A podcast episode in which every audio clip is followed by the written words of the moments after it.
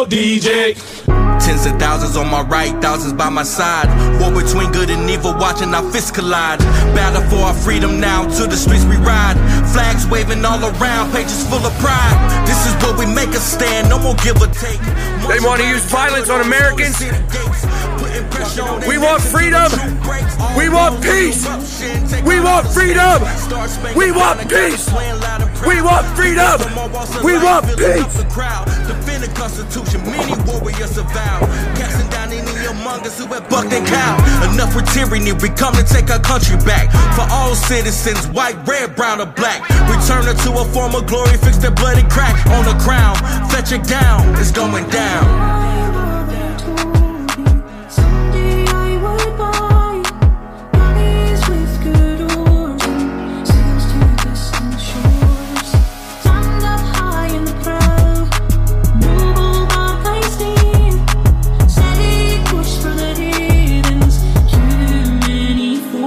Timmer. My mama told me, yeah, she warned me that this day would come. I'm like my father, go to combat with the blazing guns. I survived that, then I came back to the place I'm from to face off all these haters and the battle in the place I love. You can't break me down, I'm indivisible. You still see my raps if I was invisible. That pepper spray tastes like chicken.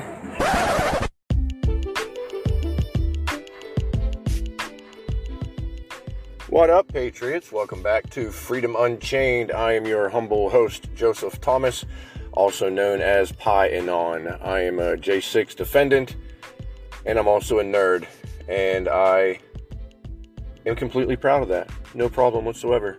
Numbers are my thing. This last week, I had the honor of going down to CPAC, the um,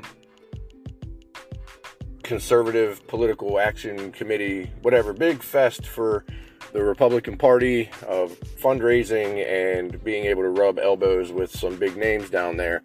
And since I am a nobody, I decided to be annoying, which I'm also good at.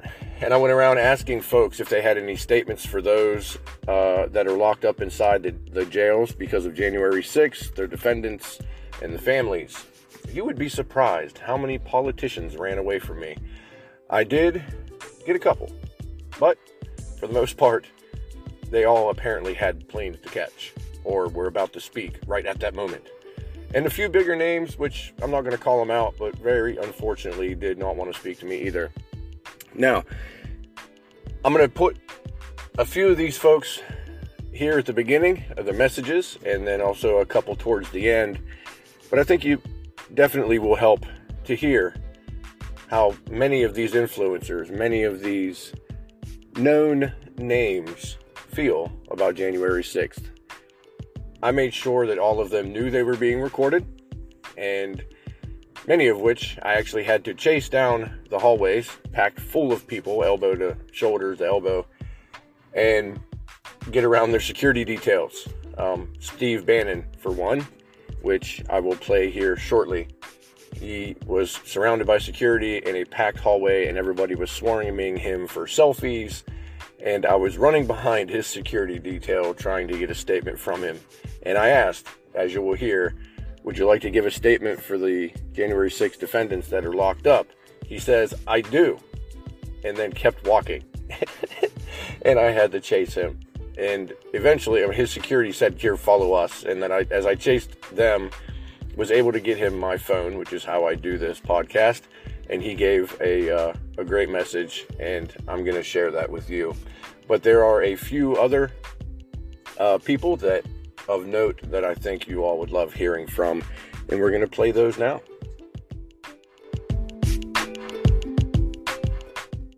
Steve Bannon, I'm a January 6th defendant. Do you have? I'm a January 6th defendant. Would you like to give a short statement to the guys inside the prison? Inside, Mr. Bannon. Hey guys, how you doing? Uh, we're fighting for you, and we're gonna get this thing sorted out. It's unacceptable, unsat that you're in there, but we're gonna turn this thing around.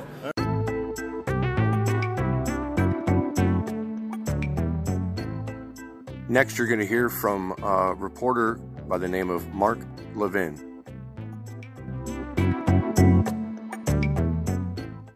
There's a lot of Americans who are very concerned about what you folks are going through. A lot of us. And if you weren't violent, you didn't hit a cop, you didn't break anything, you shouldn't be in jail. You should be getting. Who gets trespassing charges? Nobody. So hang in there. Thank you, sir. I very much appreciate that. God bless you.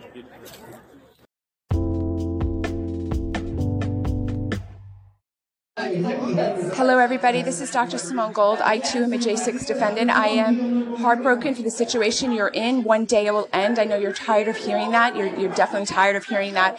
I was in for 60 days, which is nothing compared to what you've endured. I just want you to know, beyond a shadow of a doubt, I'm going to cry. Millions and millions of Americans stand with you.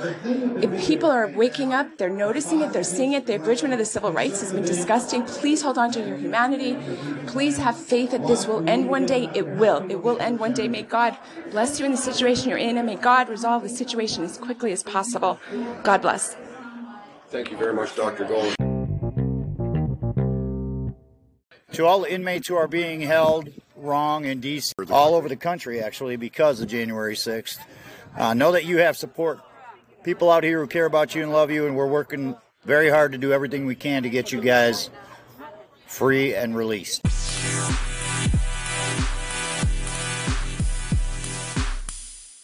I'm standing out here with Ron J, and he's got a message for you all that are suffering. Hey man, keep praying, keep y'all head up. God is with you. We outside with y'all. We love y'all. Do not lose hope. Keep fighting. We outside fighting hard for y'all, man. And whatever y'all need, let me know. I got a hundred songs for y'all, man. Let's do it. You heard that. Ron J Spike spitting out some rhythm and nothing but love for you.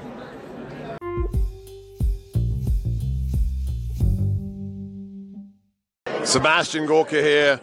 True Americans, true patriots are with you. Hold the line, never give up, never give in. God is on our side. God bless every single one of you. Thank you very much, sir. I appreciate that. Sebastian Gorka, folks.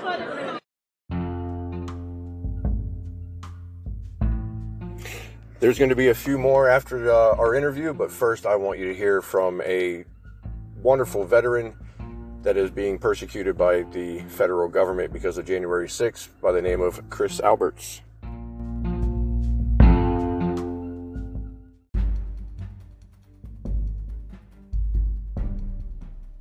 All right, fam, I am here with Chris Alberts. He is a freaking madman, a warrior for truth, and being persecuted by our federal government because of his presence at the Capitol on January 6th. Thank you for coming on, Chris. How you doing? Pretty good. Appreciate you having me on, brother. How about yourself? I am out of bed and dressed, sir. I can't complain. I'm as good as God allows at the moment, considering we are all dealing with a military boot on our neck from Uncle Sam. Um, we got nothing but love for you, and uh, you know our heart goes out to you and your family in this fight. We're all praying out here for you, and I know you know that. Um, we're all praying that that this comes out into fruition, where we're on the right side of history.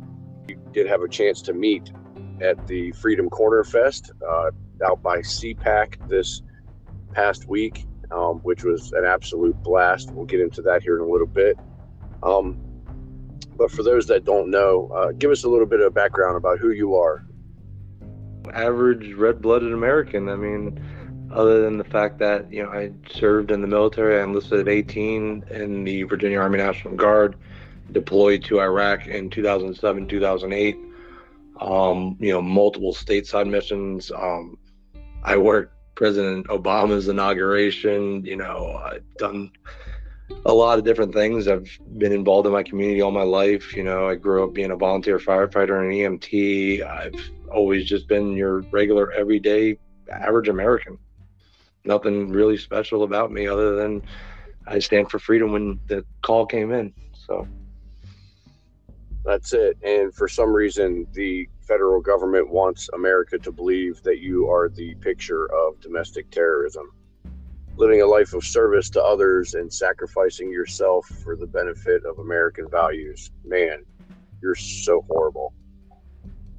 I'm joking, obviously. Yeah, I, I know you are, brother. Yeah, they call me a, a danger to society. Um, I'm, you know, I was the the leader of the charge that day, along with I guess so far, everybody that's gone to trial has been called the leader or the the you know the the arrow on the mo- the tip of the spear for the mob and this that and the third. So they just you know we we know these are all the words that they try to use to label us as these big domestic terrorist assault to democracy people, but it's as we see now far from the truth.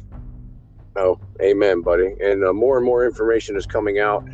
Um, hopefully, with the release of the new um, January 6th footage that uh, Speaker McCarthy released to t- uh, Tucker Carlson, um, that we can start getting more and more information. And I'll be real honest, I'm hoping for the day that McCarthy lives up to his end of the deal and actually release all of the footage to the American people.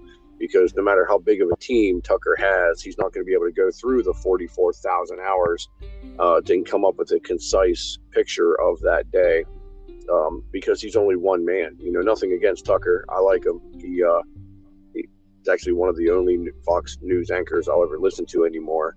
But the American people have the right to that information. And my personal opinion is if Tucker gets it, he's no one special. We should all have it. If it's good for one American, it's good for all of us.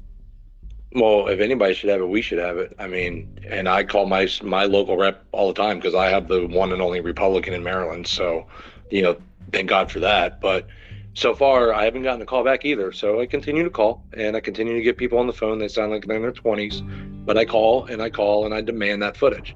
As J6 defendants, we should have that before Tucker Carlson. I should have had that 45,000 plus hours of footage two years ago when they said they were getting all the footage together and they were going to have it to me soon and then they didn't give it to me and now they gave it to me and i had less and less and less time to prepare for my trial and the more footage that comes out the more it just again proves that we either should have the time and or uh, you know, mistrials because this is ridiculous what they're doing to us. Um, but again people people need to get involved in that. People need to be even if you're not a j6er call your state reps and demand this footage be released. Don't ask it demand it. If they don't trust the american people to make up their own opinion then what do they really think about us so yeah, I think know, the problem is they actually fear the American people coming up with their own opinion because we can discern the truth and you know we can smell bullcrap from a mile away, and we all know you know that the the Jan six sham committee was just a, a kangaroo court. It's all politics. It's all for show. You know they called me the leader of the riots. You know I can't even lead my own household, let alone you know two million people into doing whatever it is that they're trying to accuse us of but you know i digress. It's uh it's the point that we're at and you are right 100% it is up to us we the people the americans to demand that our representatives give us that information. You know freedom of information is a thing and we shouldn't have to use the foia process. It should be given to us freely. Foia is is if they're trying to hide information then we can take a legal process and sue in court and do all of that rigmarole. That mm-hmm. shouldn't be necessary. We shouldn't have to twist the arms of those that are supposed to represent us to give us access to the truth, give us access to information. And I understand national security. I understand, you know, well, the positions of certain cameras and blah, blah, blah. They can redact that. You know, they give out information and they redact the crap out of it anyway whenever we do hit them with FOIA. It's the same thing with this footage, but there's too much at stake for the lives of like yourself and other patriotic Americans who's under the gun from Uncle Sam to not allow us access to that which we can use in our own defense. But before we get too deep down the rabbit hole, um, I want to take a step back real quick. Obviously, you went to Washington D.C. on the sixth. Did you show up early? Were you there on the fifth? Like, um, kind of give us an insight as to how and why you went. So, um, I live in Maryland, so I was going to go down on the on the sixth, and yeah, it was my plan. I didn't need to go down any earlier. There, you know, no need to spend a couple hundred dollars on a hotel when I don't have to. I live an hour and a half from DC, so um, you know, just I went down there not only to make sure that we were, you know, going to be able to peacefully exercise our our First Amendment rights, but you know, to also watch over the crowd because I have seen, and as we have all seen, Trump supporters, their rallies are pretty much majority, unless Trump is, you know, it's a specific Trump rally. If there's Trump protesters, there's always counter protesters, and these counter protesters stab and pepper spray and beat and attack Trump supporters. And patriots like me were there to make sure that didn't happen. Um, you know, when I got to DC, instantly you could tell the police presence was nowhere near it needed to be for the size of crowd that was there. So there's no way that they would have been able to help every single person or stop anything that could have happened that day. So that's why I went with my med kit, um, you know, and I went dressed the way I did. I had my my Kevlar vest on with my plate carriers, and I had my gas mask. And um, as people will find out from my charges, I also had uh, my nine millimeter on me as well. Fair enough. You know, you went there expecting somebody to potentially cause a problem, and you wanted to be part of the solution. Um, I, I wanted to be able to come home at the end of the night and kiss my fiance goodnight and and say that I did my part to give my representatives a voice and if they continued to certify the election after hearing us out then that's what they did and I would have went home peacefully. But seeing what we all know happened that day I'm glad I went the way I did because if I didn't I probably would be dead. What was your experience at the ellipse? The amount of people I to this day just the it, it was a wave. It didn't stop flowing. I mean, it was like a river coming down to the ellipse and from the sides, and they had to set up an extra TV for all the people because they couldn't see, and it was just it was amazing, and it was just a, a spectacular sight to see, and majority of my time spent at the the ellipse was again watching over the crowd just watching people exercise their first amendments and making sure that nobody in the crowd was um, hurting anybody. Um, that being said i did have a radio on me in communication with other people in the crowd. There was an instance of a guy walking through the crowd with his knife out trying to cut people that you know they took him down and took him to the police. Um, there was also another instance that um, I have brought up, but because nobody else is willing to come forward as a witness, um, and I can't find anybody else that was there, um, you know, there was a possible backpack that was in a tree that other people in the military, as myself, when we see, when you see piles of backpacks all on the ground, you know, 30, 40, 100, whatever, there was, you know, because when you wanted to go see Trump speak, you can't take a bag in there you know if you're walking around the ellipse you're fine but the second you wanted to get near that that be able to be near that stage you're searched by secret service. You cannot have a bag. So there was backpacks laying all over. And to see one placed you know eight feet in a tree was suspicious. Um, one of the guys we were with walked over to the uh, capitol our dc police and told them that we had a suspicious package and they didn't care forcing one other patriot that was with us to we literally walked the bag away from everybody and made sure nobody was within you know a hundred yard radius of us and we opened it ourselves. Nothing was in it you know selfie stick and stuff like that. But the fact that there was a possibility of that and at the same time you know now we're finding shortly after this occurred is shortly after they or before they found the pipe bombs at the rnc and the dnc so why would they not be concerned about a suspicious package? And we walked away with it and we went and opened it. Um, outside of that event with the bag, um, um, what else do you remember from the, the times at the ellipse? That was the most out of ordinary. Everything else there was everybody happy, singing, hugging, praying. I mean, um, I remember that bag incident was, you know, when Trump was speaking. And I remember at that time seeing that massive crowd start heading in the, you know, now to be known direction of the Capitol. You know, I've only been in DC one time. So um, once I saw the crowd walk in that direction, I'm like, me and the guy that, you know, the plaid shirted guy that took it out of the tree, we are like, hey, let, you know, let's go over there and see what's going on. And we just started following everybody over to the Capitol. And that's where the day really gets interesting. I actually want to take a step back. Are you with uh, any of the groups, the Proud Boys, Oath Keepers, uh, 141, any of that? No, I was not proud, part of Proud Boys or anything like that. So, you know, you're not affiliated with any groups. You are just a wholehearted American that has spent a life of service and wanted to use your experience to ensure the safety of others. And you started to head towards the Capitol. Um, kind of give us a, a breakdown of how that day played out for you.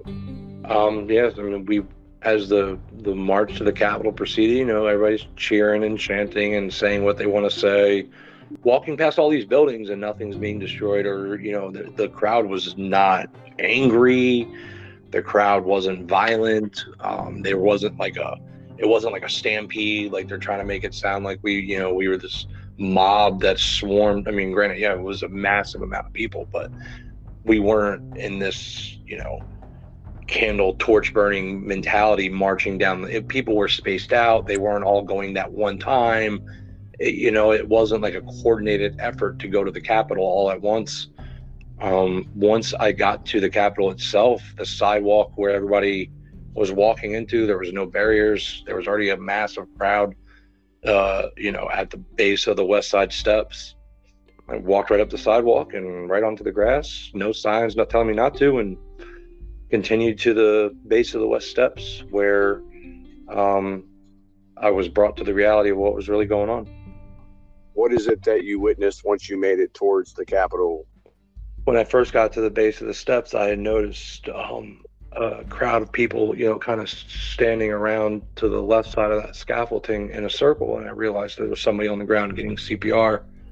Um, come to find out who was Benjamin Philips. I didn't know at the time, but um, I had offered to help him. Got told by Capitol Police that they had it under control.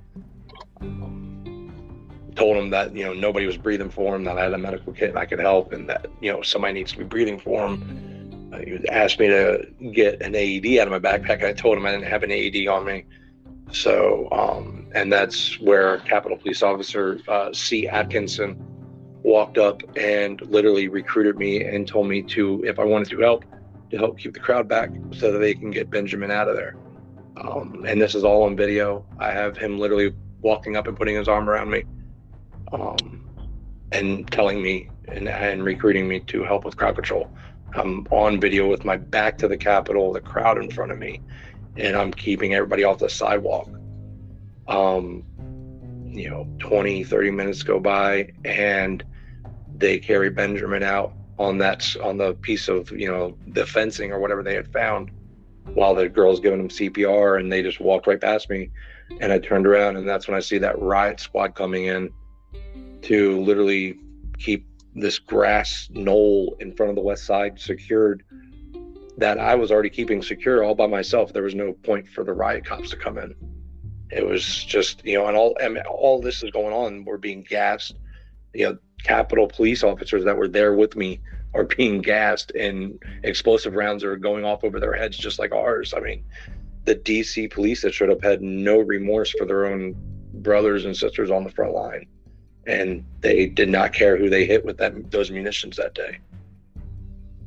Um, after Benjamin Philips was taken out of the Capitol, off the Capitol grounds, I walked back towards, closer towards the west side of the steps.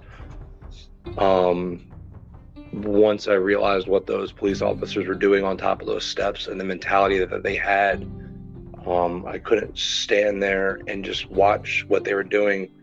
You know, I was on the ground and they sprayed Guy Reffitt and I saw him almost fall. And I'm like, somebody needs to go help him. But anybody that got near him was getting shot and sprayed. You know, nobody could help this guy who's sitting on a ledge 20 feet above the ground. I mean, that's death height. You fall, you die.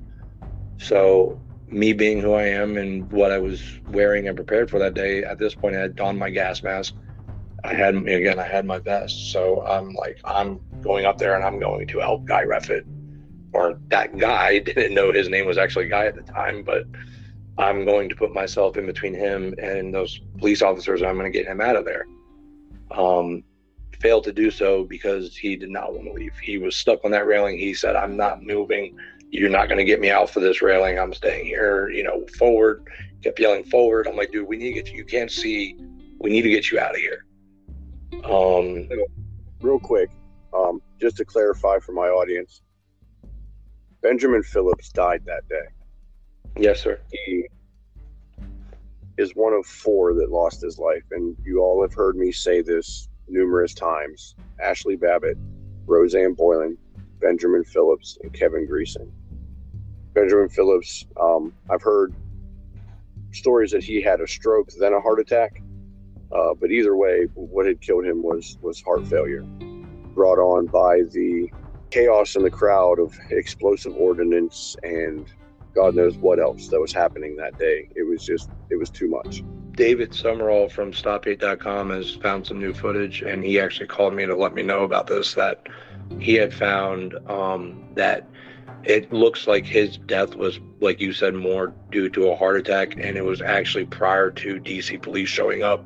He was actually one of like the very first people on the ground, and it what it seems like is he was yelling and shouting when he first got there, and kind of gave himself a heart. Well, you know, a lot of people did assume that he was hit with a flashbang, but come to find out, you know, again, this is why we need to see the video because the truth is of the matter that, you know, a person had a heart attack on the grounds of the Capitol and the police did absolutely nothing to get him out of there.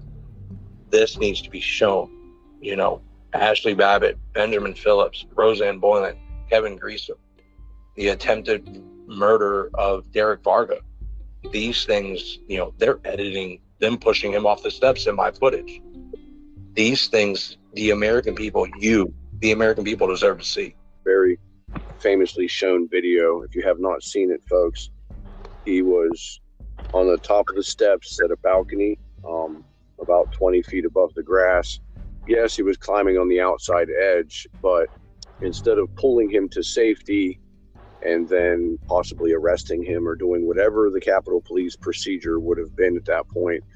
A Metro police officer, and I say that because he was wearing a blue helmet, um, shoved him off of that second story balcony of the steps and where he fell and lay unconscious in the ground underneath. And it was the crowd of people that came to his assistance. Um, many thought that he had died from that fall, but thankfully, Derek Vargas uh, is still alive, but that didn't stop the federal government from charging him and arresting him as well. But we'll cover that in another episode.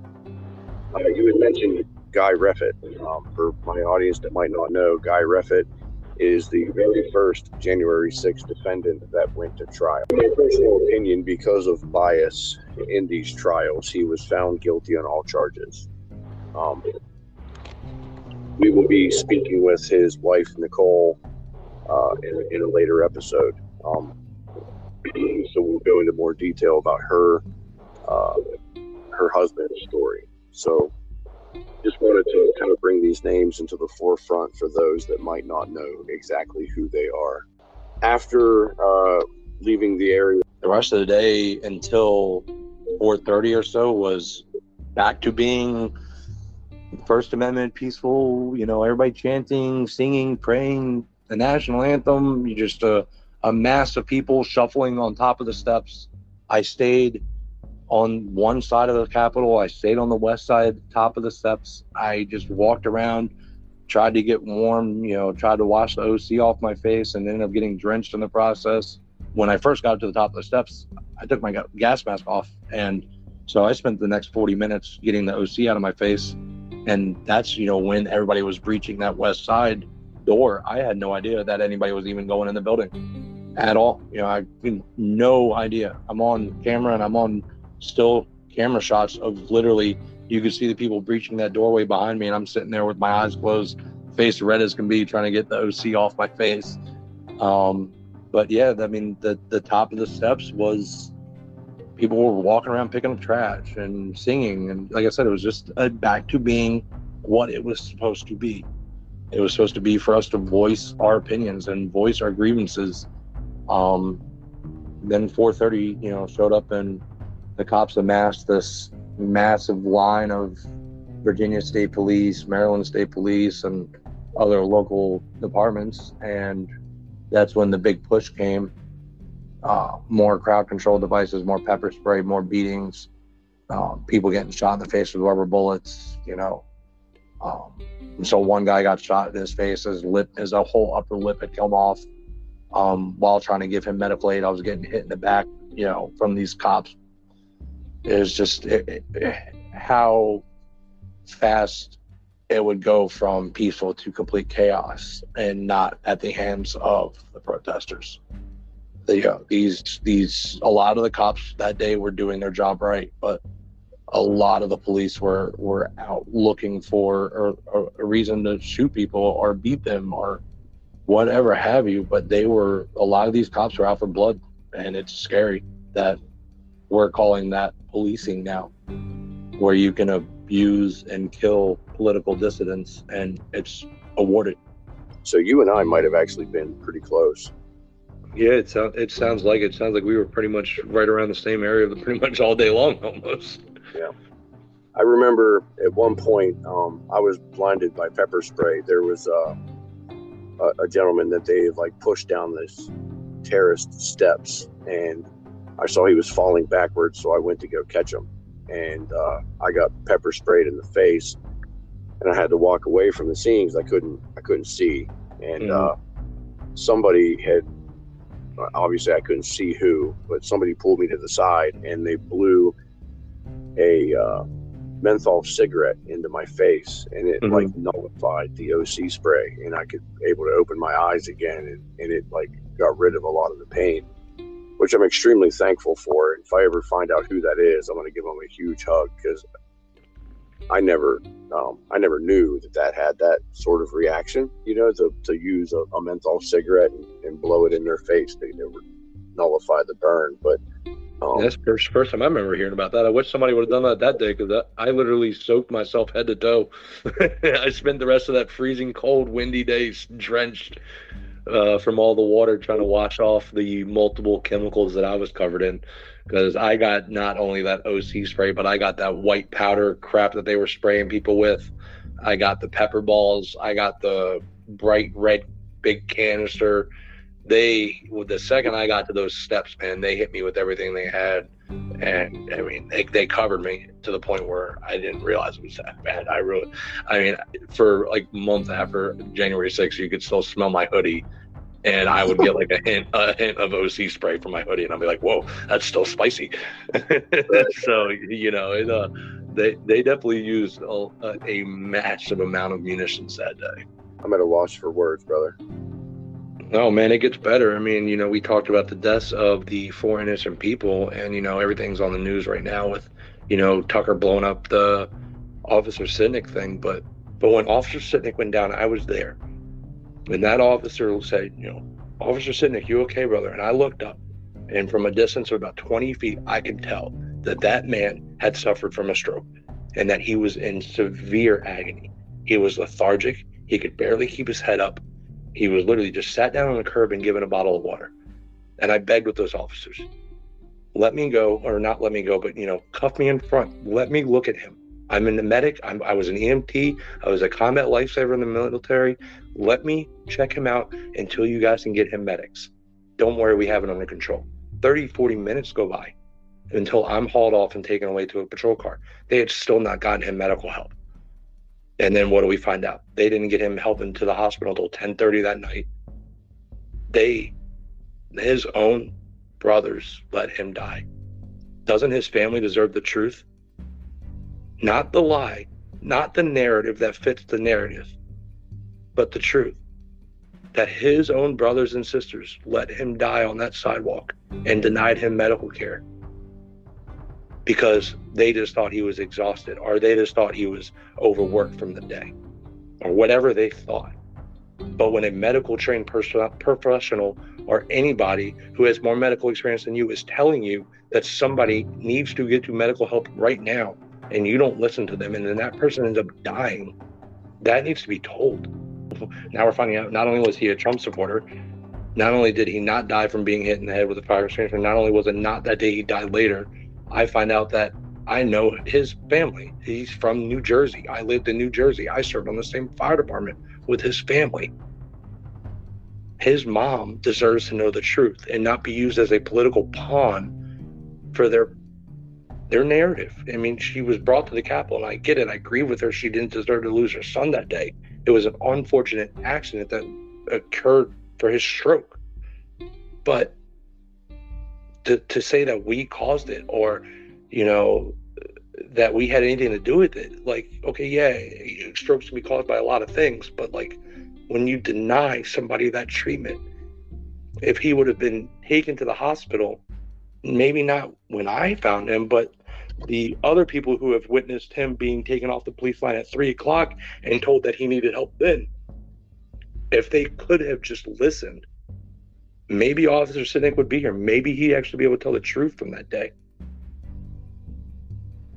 Maybe one day the truth will come out. And these officers that were all standing around me, that the second I started asking them to let me help, they turned off their body cameras.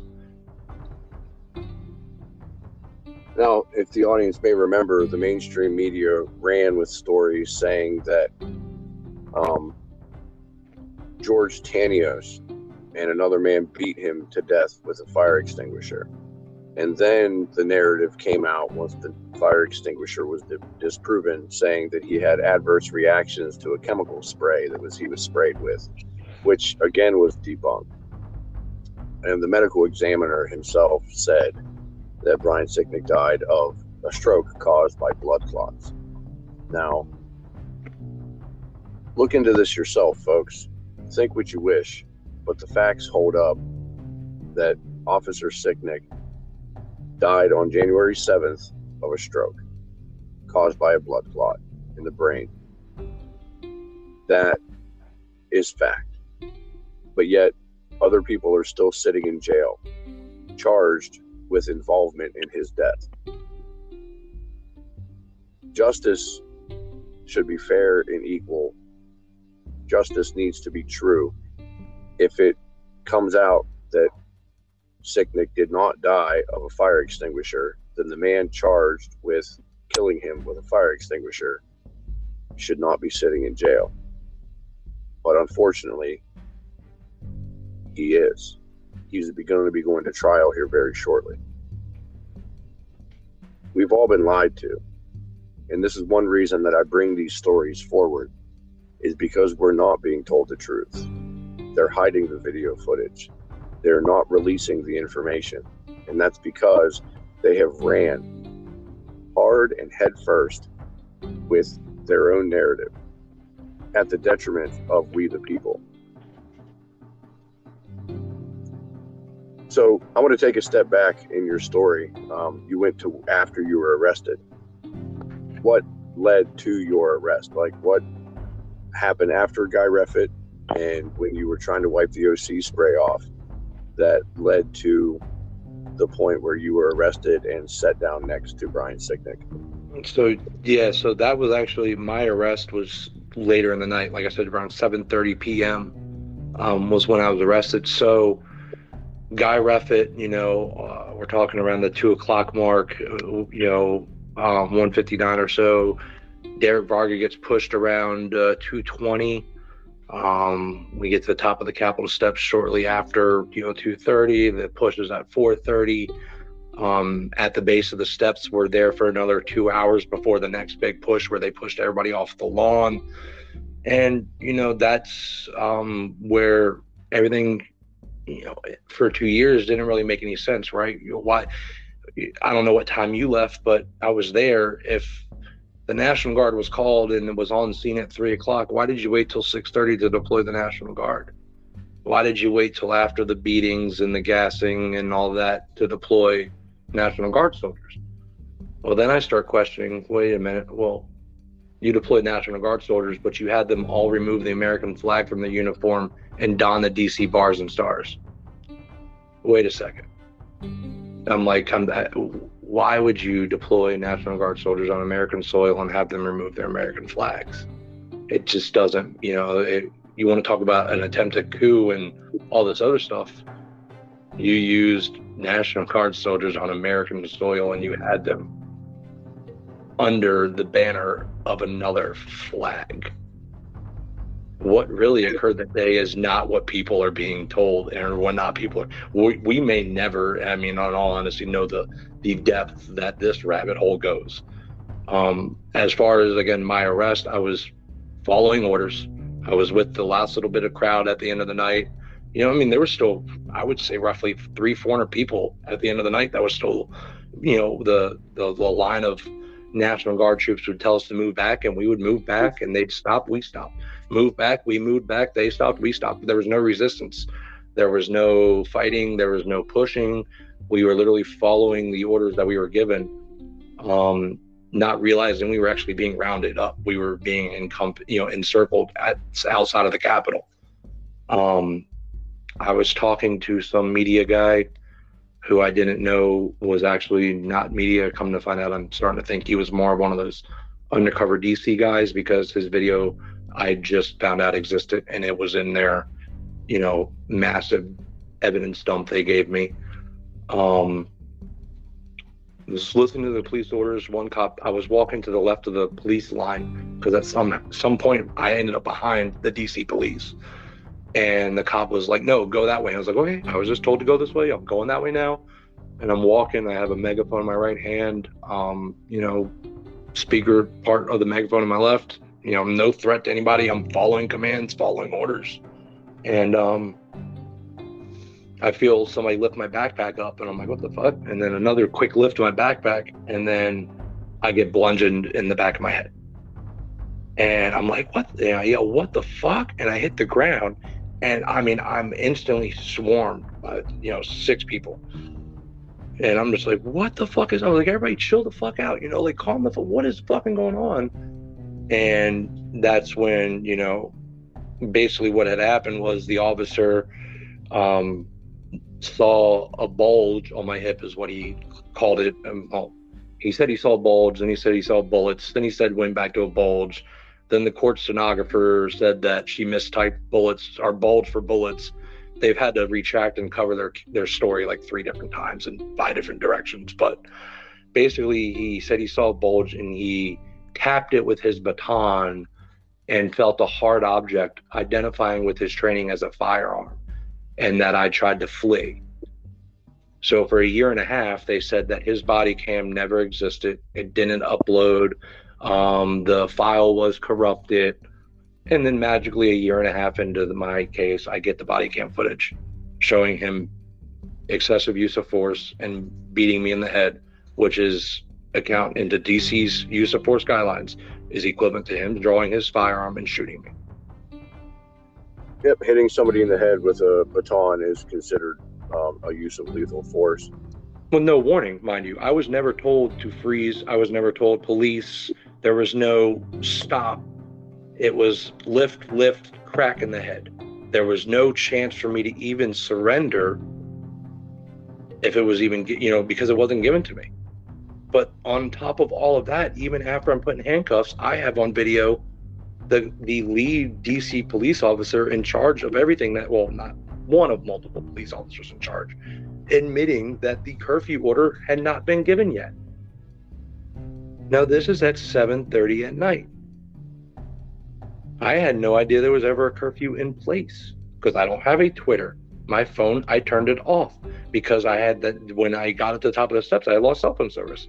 So I turned my phone off, figured I'd save my battery for when I got back to my car no idea that there was ever a curfew in effect. And I have it on video recording from that police officers, them admitting that none of us were in violation of any curfew because they hadn't given anybody time to react to it and leave. So you were stuffed and cuffed, and uh, what what happened after that? That's where so that's where Sicknick went down, um, and then all that other everything that we talked about before proceeded. Um, from there, I would, you know, while I was in handcuffs, I'm watching everybody that else that was there around me was getting um, arrested and put onto buses to go down to central processing. I was told that I was being transported separate to a separate district, a separate facility for investigation. They had taken me all the way down to in DC. They have it called the Fifth District 5D. I was taken to a jail cell all by myself, um, investigated by two police officers. I was never given any medical treatment for the continuous uh, long exposure to the OC and chemicals and or being hit in the back of the head. Um, I was never given my phone call for 25 plus hours. I was in jail with no phone call. I was transferred two, three o'clock in the morning from fifth district um, over to Central, where I was put in the cell with a another, uh, I guess, a bum that they had swept up in the uh, curfew arrest, and uh, went in front of a judge. I think it was six thirty, seven o'clock the next night. What were you charged with initially, right there? Uh, initially, it was four charges: um, possession of a firearm in DC without a license, uh, possession of a high-capacity magazine feeding device, um, possession of unregistered ammunition, and oh, I can't remember what the fourth one was. Um, yeah, it was another. It was another fire. They were all bogus, jumbled and mumbo charges. Um, you know, and a lot of people now are, you know, why weren't, why didn't you, why aren't you one of the ones who were stuck in jail? And like you, you know, you know, glory to God. Basically, I, you know, I prayed what my whole time sitting in that jail cell, waiting to speak to the to the judge and my public defender, and I I prayed and I I ran through the events of that day, and I'm like, you know, this is if the Constitution and the Bill of Rights still stand, then God's going to get me through this, and we're going to be okay. And um, I got up on, you know, I got on the phone with my public defender, and you know, he was. I explained to my situation. You know, my fiance wasn't working at the time, so I was the one making all the money at the time. So I had, you know, I had to work, and you know that what you know a short, basically a short 15 minute conversation of what happened when I got arrested. Um, got in front of Judge District Judge, Judge Harvey and with my public defender, and the prosecution was trying to throw the book. You know, they wanted me in jail. They wanted to throw away the key, and right then and there, they were trying to accuse me of going in the Capitol. Um, they were accusing me of brandishing my firearm, which never occurred, um, and so on and so forth. And the judge even, you know, said like, "Well, do you have any proof of this, or was Mr. Alberts just peacefully?" carrying his Second Amendment, like the Constitution and the Bill of Rights, carrying, you know, guarantees him. Well, you know, so on and so forth. Um, so, So, did you go into the building? No, no, I never stepped foot inside the building, but yet to this day, on my superseding indictment, one of the actual charges is um, disorderly conduct in a Capitol building. It is specific to inside 40 USC 5104 E2 Delta. It is specific, says disorderly conduct in a Capitol building. They have yet to prove any evidence. They have none. I never stepped foot inside. What what happened after that? Obviously, I'm, I'm assuming you went home and you know the fiance probably freaked out as to what was going on. Um, but like, did they come back and arrest you again? Were there more charges? Were you already uh, like were you given an official indictment? You mentioned a superseding indictment, so like kind of give us an idea of once you were let out of this initial arrest, um, what what happened? What sort of treatment has Uncle Sam granted you? Um, uh, some officer sitting outside in his police car let me use his personal cell phone, and I'm thankful to him for that.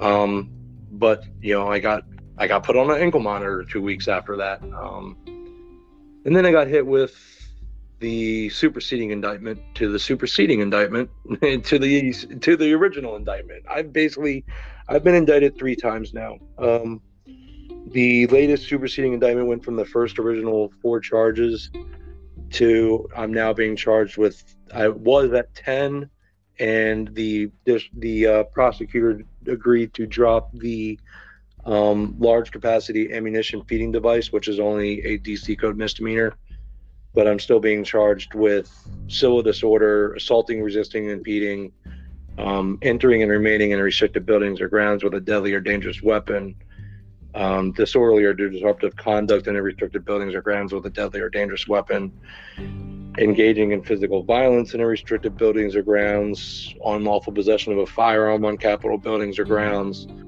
disorderly conduct in a Capitol building, acts of physical violence in the Capitol building or grounds carrying a pistol without a license outside of the home or place or business. And that's just uh, that's just on the government's end, you know. And now I, I still have to I have to call when I want to leave the state. Um, I have to call both of my I have two pre-trial officers. I have to call Maryland and I have to call DC once a week. Um, I've had to have Baltimore bomb squad at my house because I've received uh, suspicious packages in the mail. I've had my bank account canceled by Chime Bank. I've had my Airbnb account deleted. My GoFundMe got shut down in less than 24 hours.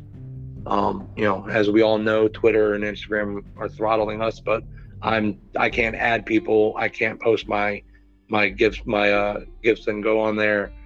Um, you know, I've had the nightmares. The you know for the eight months that I thought Derek was dead.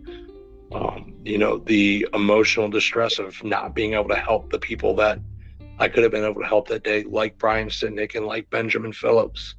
Um, you know, and then for the longest time until this community has really built itself up, um, I feel like everybody's turning their back on the Bill of Rights because, you know, like a lot of people say, oh, you know, you can't carry a gun in DC. That's not what the Second Amendment says. The Second Amendment says we have a right to keep and bear arms, and it shall not be infringed. Our lives are worth protecting, every single one of us. And if a politician doesn't agree with that, then fuck them. Sorry. Then my constitutional rights are bigger than yours. And that's what, what really bothers me with this case is my Second Amendment case is now, I mean, it's huge. This is the biggest since Heller and Bruen. Like this is this is bigger than the New York Pistol and Rifle Association. You know, since that case, 27 states have signed constitutional carry. And all I can get from a public defender prior to my new attorney was, you know, the Brady Act, which gave police the right to carry firearms. So you're making the you make the argument for more firearms equals more safety. If every veteran and every police officer across this country can carry firearms, I guarantee you our crime rate would drop by at least 90%. Now, just a point of clarification, because this is one thing that I I notice people have uh, a misunderstanding of the Second Amendment. Our Second Amendment in the Bill of Rights, the, the right to bear arms, that does not grant us the right to have a firearm. It prevents the government from infringing upon our ability to bear arms, our ability to have a firearm for self defense. It does not give us the right. The rights that we have are unalienable, which means that they are granted to us naturally. They are given to us by God at our moment of creation. It does not grant that Second Amendment does not grant us the right to bear arms. It prevents the government from infringing upon our natural right to bear arms. And that's one clarification that people sometimes miss is that we as human beings have the right to bear arms. The Second Amendment just clarifies that the government cannot infringe upon that right. So you're and uh, you're and and people like me and you who fought for that right should have if anybody should have the right to have the government or to keep the government from infringing on that right. It should be the people who fought to defend it at most. Granted i am all for every american citizen being able to do what they feel you know i explain it to people like this. Do you call 911 for a fire or do you keep a fire extinguisher in your house? You know it, that is it's it's it, it's as stupid simple as i can break it down i pray the day i never need my firearm but i pray the day that arises i have it it, it, it, if you don't want to carry a gun as conservatives, we don't want to force that on you. If you want to rely on the police and you want to rely on a national response time of, I think it's now seven plus minutes, be my guest. But my life is worth more than seven minutes or four minutes, or I don't even care if it's 30 seconds. Criminal is going to kill you in the amount of time it takes you to pick up that phone and call 911. So, you know, the government has no right and that's what that New York Pistol Rifle Association, the government cannot outright outlaw carrying a firearm. They either have to grant you open carry or they have to grant you constitutional carry. But they cannot tell you that you cannot bear arms. That's that's what the Second Amendment was made for. Just like the free speech and the freedom of religion and the freedom of press. The government has no rights to tell you that you cannot assemble like on January 6th, where we had a permit for the grass area around the Capitol. And now, in everybody's trials, they're trying to say there was a magic perimeter, some magic red line drawn in the sand that says we weren't allowed to be there. If they can say you can't go there on a, any given day that they choose, then you no longer have the freedom to assemble. Freedom is the ability to do something without asking permission. What do you have that is free in this country anymore? You want to go fish, you have to ask permission. You want to drive a car, you have to ask permission. When I say ask permission, you have to go buy a license for these things. You want to go buy a house, you have to go to the bank, you have to apply for the loan, you have to ask the government for permission, you have to prove you are worthy. These things are not rights. Freedom is not having to ask that permission, is the ability to be able to do this freely as long as you are not impeding on other people's rights. And I've never once in my life impeded on anybody's rights. I have done nothing my whole life but save people and be there when people need help. And the fact that this government thinks they can tarnish my name and my character and who I am in my soul, they picked the wrong person because I don't bend the knee to no man. I only bend the knee to God. And they're not going to break me. They can try, but it's not going to happen. This will go all the way to the appeals or the Supreme Court. But the Constitution and the Bill of Rights, last time I checked, still are the law of the land. A neat little trivia fact, uh, according to Black's Law Dictionary, which is you know one of two dictionaries that they use to define terms in court. Uh, the term license is actually a um, legal permit to perform an action or to do something that is considered illegal. So when you get a driver's license or a fishing license, you are basically granted permission to do something that is deemed illegal in in the legal world, um, which is absolutely absurd. And you can actually see there's case law stating that we don't actually need a driver's license unless we are participating in commerce. So, you know, just driving down the road, um, not participating, not not being a commercial vehicle, not transporting goods uh, for trade across state lines, etc., then we don't actually have a requirement to have a driver's license. And there have been people that have gone to court. Excuse me there are people that have gone to court and fought this and, and won. Um, I don't recommend it because that is a legal fight that many people don't want to get into. Um, but the term license is a permission granted for something that's considered illegal, and that that is where our country has gone to in our legal definitions. Um, we take the word license for granted, but that is that is actually what it means. Um,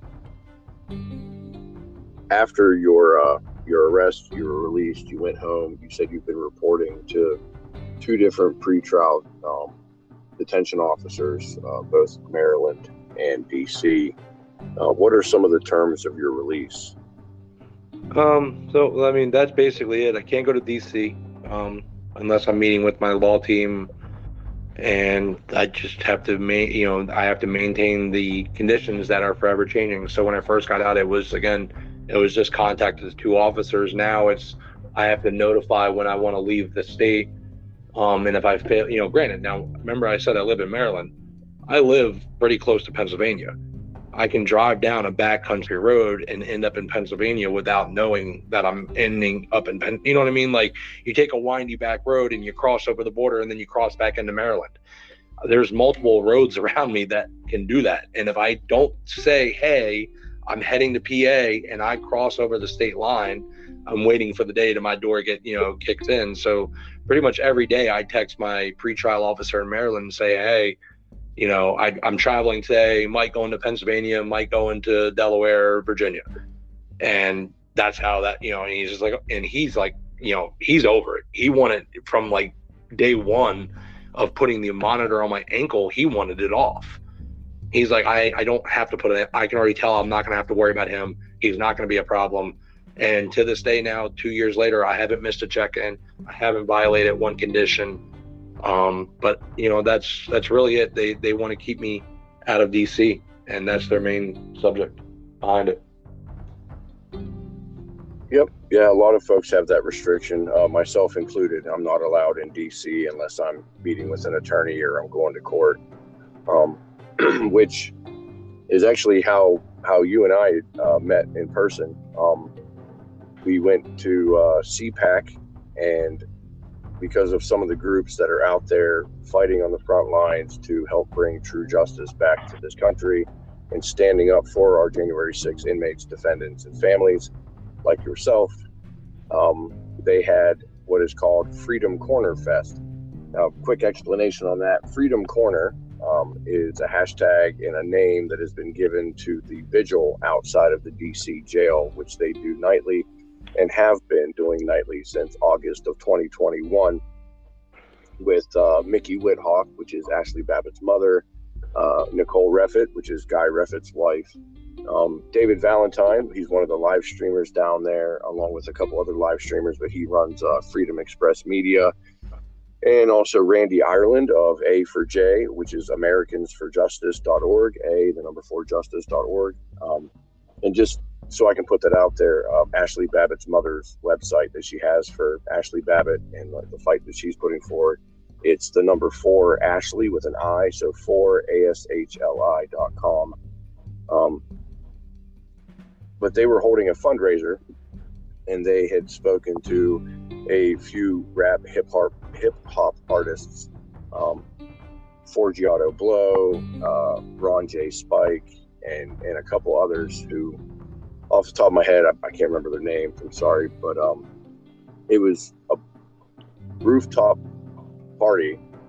They had a private party you could buy tickets to go to just outside of CPAC at the Arlington Rooftop Bar and Grill, and it was just absolutely amazing. It was so much fun. Um, I, I, went there and helped get everything set up, set up the stage and everything, and they had a VIP section which we all had access to. Every J6er and J6 family had uh, VIP access, and uh, you know they brought in, I mean, at least 100, 150 people if not more, uh, for that party that night.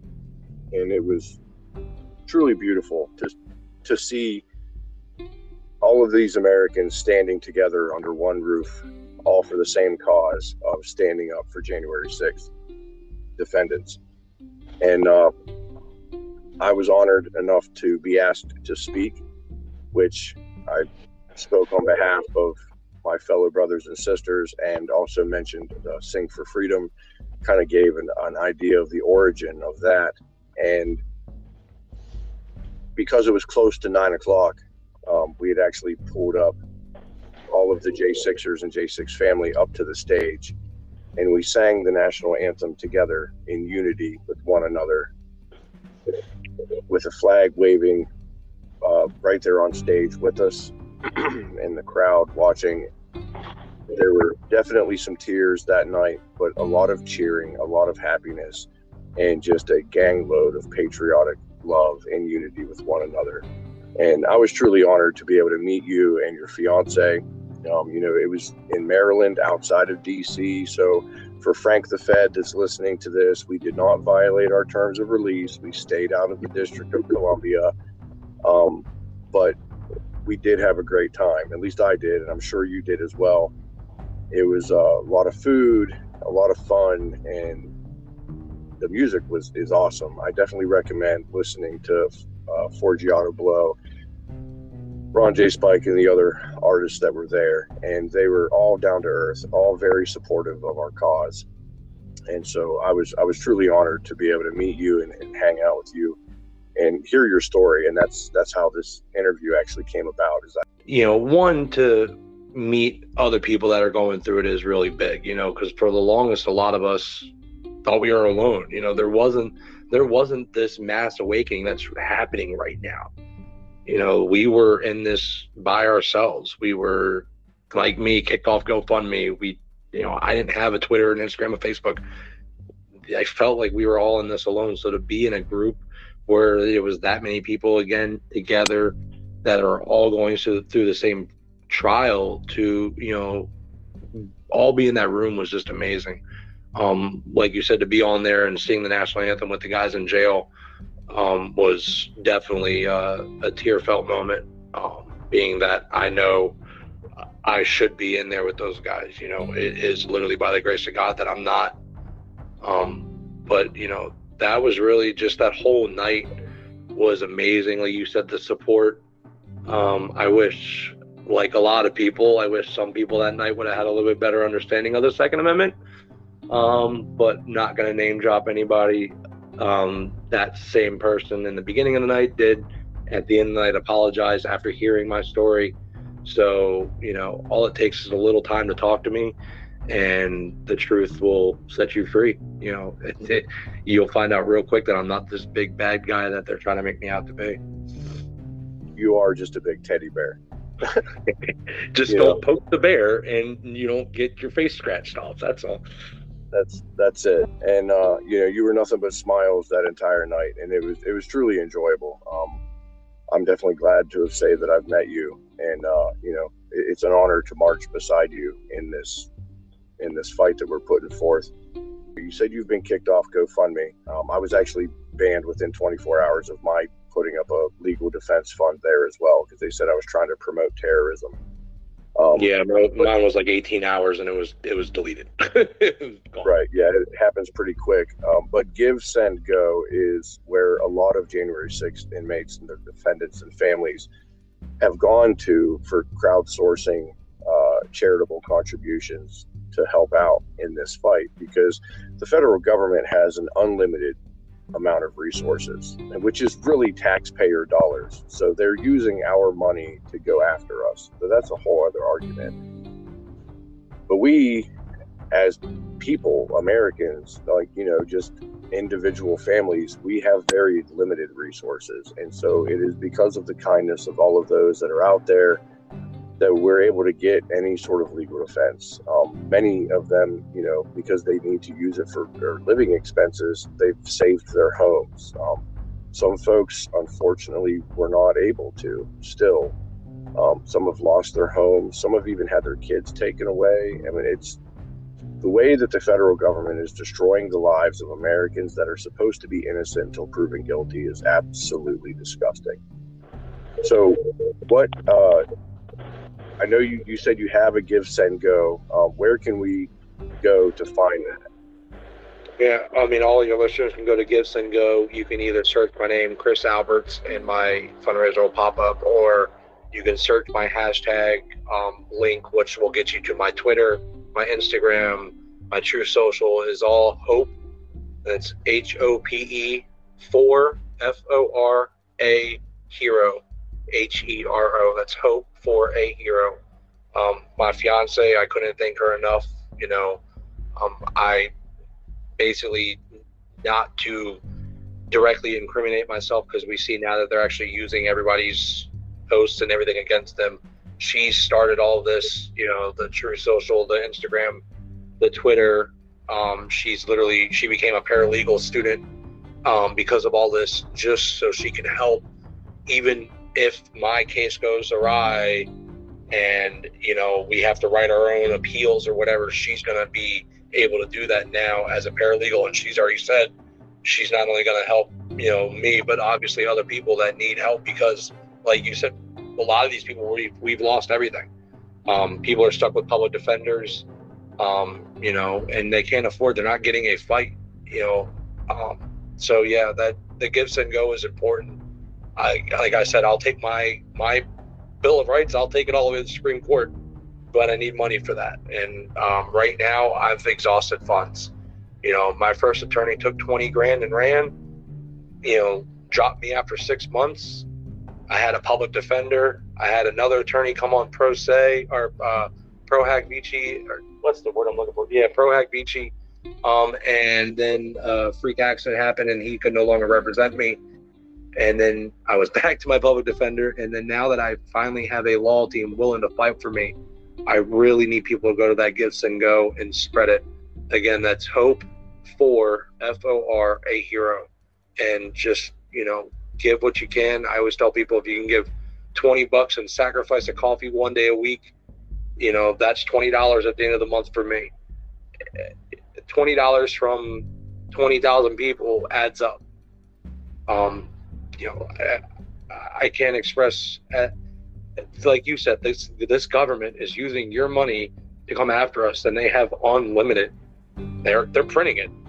They don't they don't have a budget to prosecute us, but they're dragging it out to make it to where we don't have the money to defend ourselves.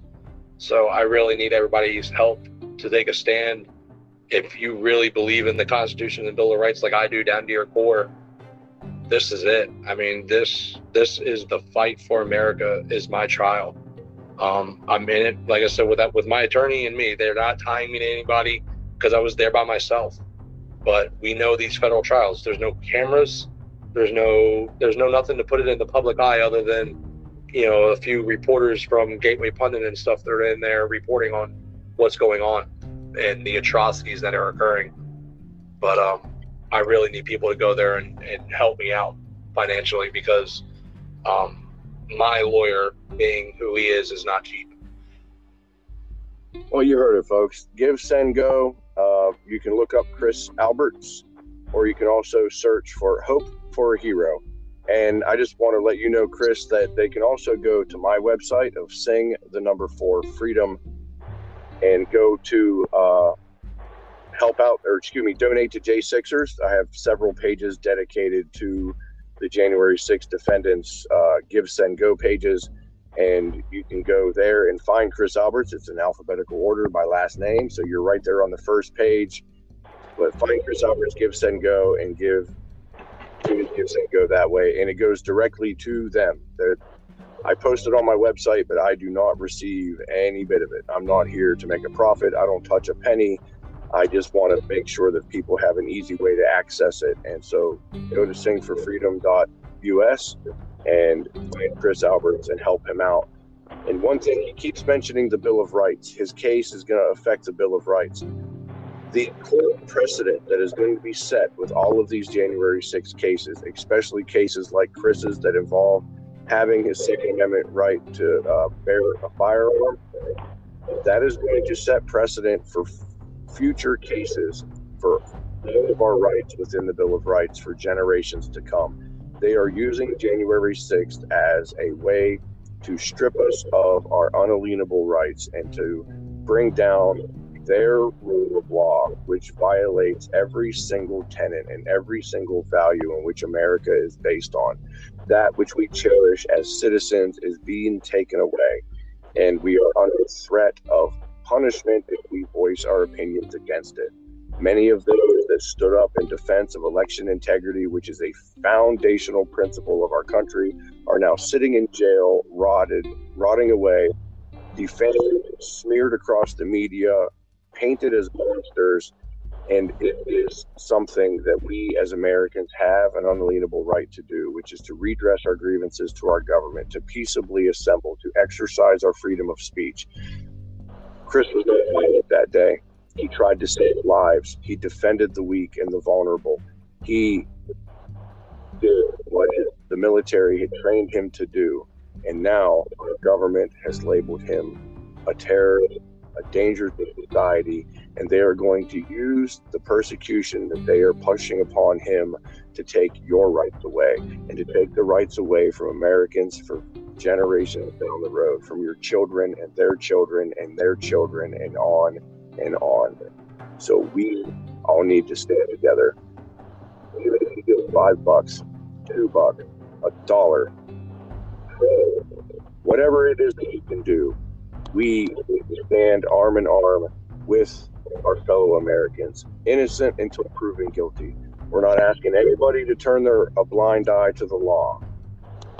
Innocent until proven guilty. And if we can stand together and ask that truth be revealed, when it comes out, you will all see that you gave hope to a hero.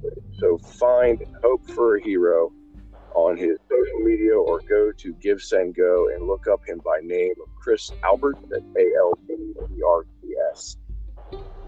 It again.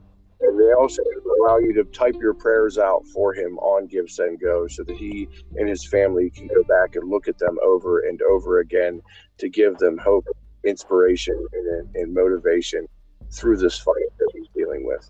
Uh, Chris, is there anything else that you would like to share with the American people? Uh, I mean, you really hit it on the head, brother. Those those those prayers actually do help, guys. I, I you you could sit here and believe what you want, but I do go back and I read those prayers on my lowest days where I feel like I've lost hope.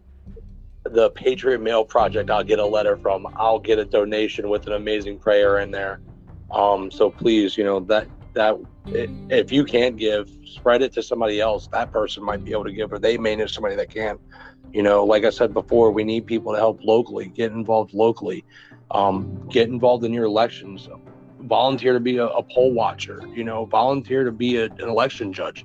My fiance did that. You know, I, I volunteered. I got a response. She volunteered. She got voted to be the lead judge for our county in one of our districts for our county. So she was in charge of the whole voting. I mean, you can do, if you can't help financially, there are still things you can do we need people like you who can start a movement because they heard the national anthem sang by people who are in prison. We need people who are rap artists, who are streamers, bloggers, graphic designers, paralegals, photography, marketing. If you have an idea that can help, even though it's not monetarily, that little idea can turn into a national movement that we take and we get loud about and we say enough is enough no more injustice. Bring these boys home. You have done enough harm. You know again call your representatives call your local rep call mccarthy every day. His number 202 225 2915 call it 202 225 2915 blow it up until they answer and demand that he releases all of this to us. And that that that is if everybody does that from every district if their phones even if they only answer the ones they can but all day from the minute they open to the minute they go home those phones don't stop ringing something will get done. Because they're going to have to hire more people to answer the phones and they're not going to be able to process them fast enough. They'll realize that they're they've screwed up. And even if your representative is a democrat call them too. They don't want this to be done to them. I can guarantee you that you, you know yeah. we have we were we are the people if we stand together and just take all the everybody i believe everybody is special and everybody has a gift. Somebody listening to this like i said is a graphic designer and can cut through these videos or post something together that shows the truth like tucker did but do it on because they're going to cancel him. We already see what they're trying to do to him. We need people to step up do what you can. If what you can do is something other than monetary, then do that. If you have the funds to do it, do it. I've had people give me $500. I've had people give me $5. Do what you can. And again, there's other things that J6ers need right now that does not consist as monetary things. Absolutely. And uh, you mentioned Patriot Mail Project. Uh, PatriotMailProject.com is one of our affiliates. Uh, we partner with them and work very closely with them. We actually had Paula Calloway and Marie Goodwin in for an interview um, and discussing the ministry that they provide of allowing Americans, uh, facilitating, I should say, Americans a way to write letters to not only the inmates but also the defendants that are out. Um, I receive letters from Patriot Mail Project, and they are extremely uplifting. And so they are an absolute pillar in our community because of the love and unity that they help all of us receive. And it's because of Americans like yourselves out here in my audience that we know that we're not in this fight alone for the longest time, like you heard Chris mention, and like you've heard many other folks on this show say, that they were in this fight by themselves until they realized that America was standing behind them. So stand with us. Find something that you're passionate about and get involved. Mary Margaret, we could use your quilt making ability to help bring awareness to what is going on. Jimmy Smith, you like to play the guitar? Great play that guitar with the intent of bringing your community together under the same banner of freedom to say enough is enough. We will not consent. We will not comply. Let's shake the raw walls of jericho with your amazing ability to play the star spangled banner and to get the community out there to realize that they've all been lied to. Because we the people are the ones that have the power. Our voice has strength. That's why they constantly try to silence us. Every little bit of monetary help that you can help out these J6ers with, Chris is in the middle of this fight. Help out. But if you can't do that, anything goes a long way.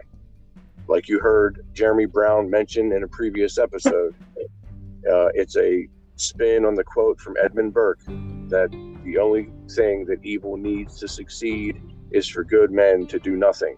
And then Jeremy Brown says, please don't do nothing. Do something, anything. Bring awareness, talk to your neighbors, find video online. There's tons of it out there floating around and show folks that might not have any idea what's going on. And we are part of a community of many, many creative artists that can uh, edit video, do audio, make music, memes, um, put together speeches, organize uh, events. I don't recommend organizing protests with picket signs and all of that jazz because, I mean, quite frankly, the last protest I went to didn't work out too well for all of us. But you can still Sorry. get up and speak to your representatives. You can get involved in calling your U.S. Marshal's office to bring attention to the atrocities that the men are dealing with in the prisons. You can get a hold of your local uh, and state representatives, your local mayor, your sheriff, and bring awareness to what is going on. Find J6ers that are in your state or that are in your community and let them know that that you care. A fellow J6er by the name of Trennis Evans stood up at a Trump rally and got an entire sports stadium of over 20,000 people involved in singing the national anthem, interrupting Trump in the middle of speaking. He actually just created a song with the guys inside singing the anthem, intertwined with him saying the words for the Pledge of Allegiance. And they're using the hashtag of J6PC, which stands for Prison Choir that is beautiful to see that Donald Trump has embraced Sing for Freedom and is helping to bring awareness to what's going on for those guys that are locked up in there, as well as all of us that are still fighting this fight on the outside. Chris, myself, and many other J6ers. They've arrested over a thousand. They're coming after 2,000 more. So, what is the point of this little rant that I just went on?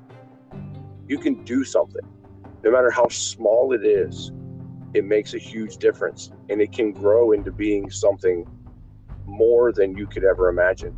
I never thought that this slack jawed yokel from the hills of West Virginia would have started a national movement because I can't sing for one. I sound like a dying cat, but I do it proudly because I love this country, damn it. And I understand that all Americans deserve due process. This is not a left or right issue. This is the issue of rights, American rights. Freedom is what makes America great. And they're taking away our freedoms. It doesn't matter what side of the aisle you're on, if they take away your rights, they're taking away your rights.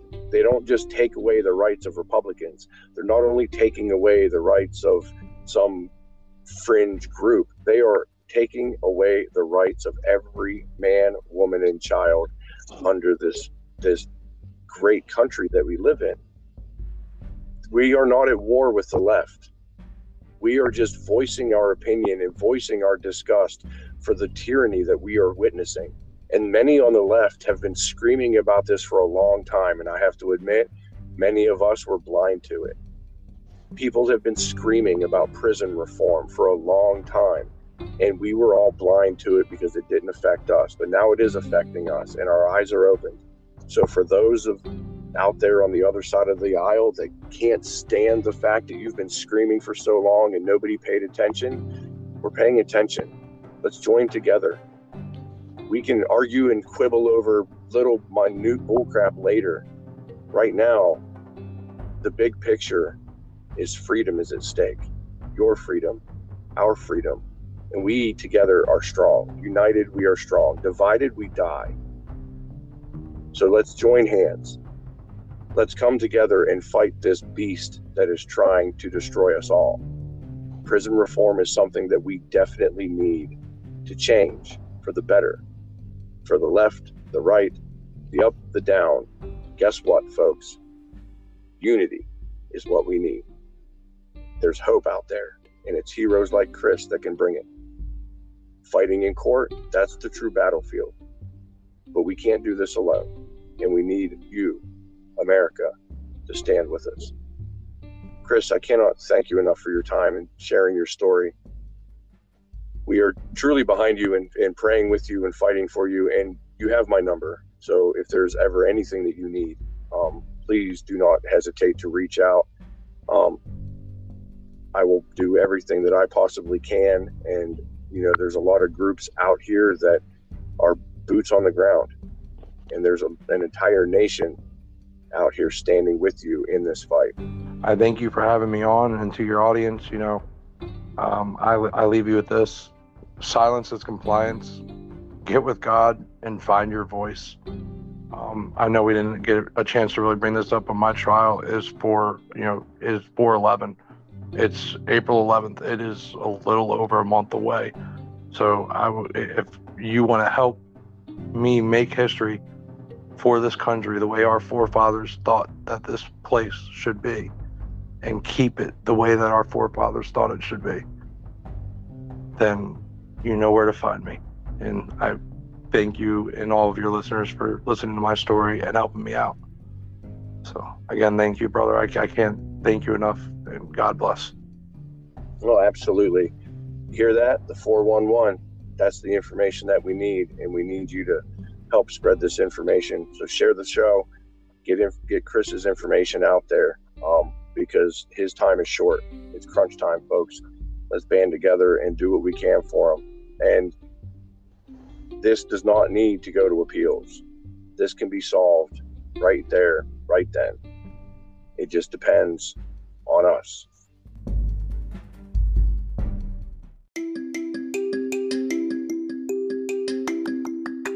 Hey, fam, you want to help keep this podcast going and support this endeavor of being an obnoxious prick to those that want to enslave us? Then check out mammothnation.com and use the 30% discount code of FreedomJ6. Mammothnation.com is a shopping market online that is a frontline competitor to Amazon. They do not help any of the companies that are pushing China into the forefront. They stay away from leftist causes. They vet all of the producers and um, merchants on their site for veteran owned companies and companies that are friendly to our patriot movement. So go to mammothnation.com and snub your nose at Amazon. Use the discount code of FreedomJ6 and get 30% off. You can also get a sweet deal with MakeHoneyGreatAgain.com promo code FREEDOM. That way they know who sent you. Get a one pound raw bottle that looks like Donald Trump, which is hilarious. And honey is just amazing. So, promo code FREEDOM, MakeHoneyGreatAgain.com. And if you're looking for merch, go to P2P Printing. That's the letter P, the number two, the letter P, printing.com. And forward slash Pionon. You can get all the Sing for Freedom gear that your heart desires, and it is going to help make patriotism sexy again. P2Pprinting.com slash Pionon. Hi, guys. This is Mel K. I am out here fighting and getting as many of you on the show, getting eyes on your cases. We need to fight for change of venue, but what we really need to fight for is to get this adjudicated and get this turned around. Your civil rights, your human rights, your inalienable rights from God are being violated, and the whole world is watching. I believe that there are millions and millions of people, the vast majority is on your side. Please stay strong. This is not supposed to happen in America. This will not stand. You will have your day in court where you are not the defendants, where you are the people that will be known as heroes and champions for God and country. We love you all. Everyone is rooting for you. And uh, as many of you as can, please uh, get in touch with the Mel Show. We are here for you. We want to help you. And uh, God bless you all. God bless America. And on the other side, you will be on the right side of history and you will be the heroes we talk about. Thank you.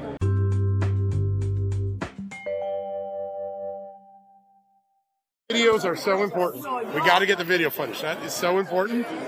The we we have built a country where equal justice is at the heart of our system. There's not equal justice right now, and the January 6th defendants have been treated much different than the 2020 summer of violence defendants. That's not America. And I think what we need to do is get the video footage to understand what happened that day, because I don't believe we have an honest accounting of what happened that day. And then we have to press the system to treat every defendant the same. If you committed a crime and it matches someone else's crime, you should both get the same penalty, not some exorbitant penalty to settle political scores. And that's the problem right now. The investigation of January 6th is about political score settling, and that's not American.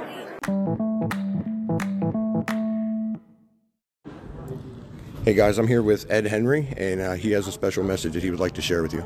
Hey guys, I'm here with my co-host Karyn Turk from Real America's Voice, Hi, hi guys. We're thinking about you and praying for you every day. and uh, we know that a lot of you watch Real America's Voice. You sometimes, uh, in addition to the War Room and Cowboy Logic and some of these legendary shows, uh, you also watch American Sunrise. We appreciate that, and we want you to know our interest is in not just praying for you, but actually taking action. And my basic uh, philosophy and approach to this is we should uh, make Americans Americans again, right? Like you're American citizens. If you did something wrong, you are going to have to face justice. I know it could be difficult, um, but you should face the charges. You should uh, face a, a jury of your peers. You shouldn't be rotting in a prison cell somewhere. This is America, or at least it should be. And so I'm going to stand up in any little voice that I have. I'm going to make sure that I stand up for Americans, that I stand up for freedom, that I stand up for due process and the basic rights that all of us uh, should have, including especially all of you. Our entire rap family is behind you, thinking about you, and wishing you all the best. And thanks for watching us. Um, and anything that we can do for you, please let uh, Joe know. And we're praying for Joe as well. This is Joe Thomas, who's with us, and he has his own case he's dealing with. So much of this is overreach. Uh, so much, yeah, so much of this is abuse of power, and it has to end. Thank you very much, sir.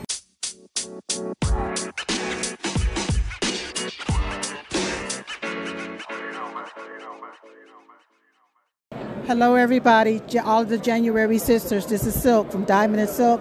I want you to know that I love you and I'm fighting hard to get you all out. You all stand strong and believe, trust and believe in God. And know that God would not have brought you to it if He wasn't going to see you through it. I love you guys. Be strong. Thank you, ma'am. That means a lot to them. God bless you.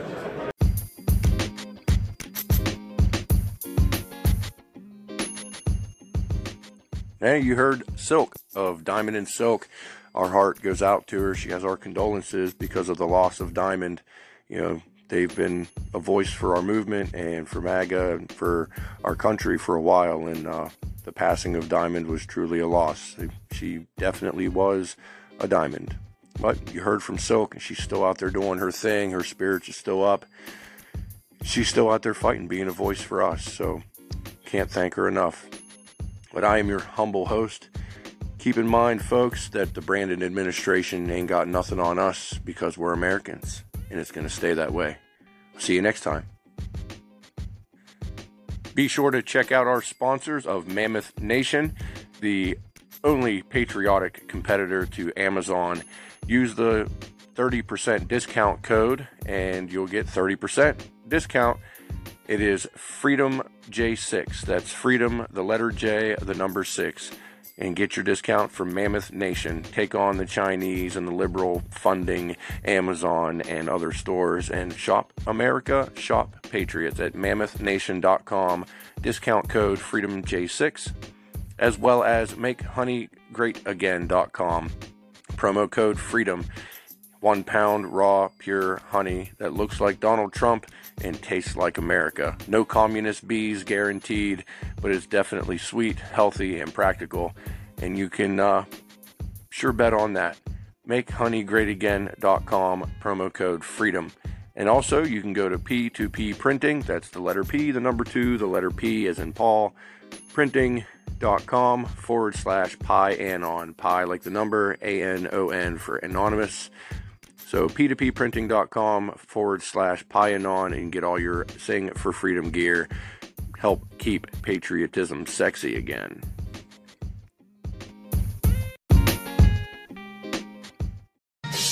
Oh say can you see by the dawn?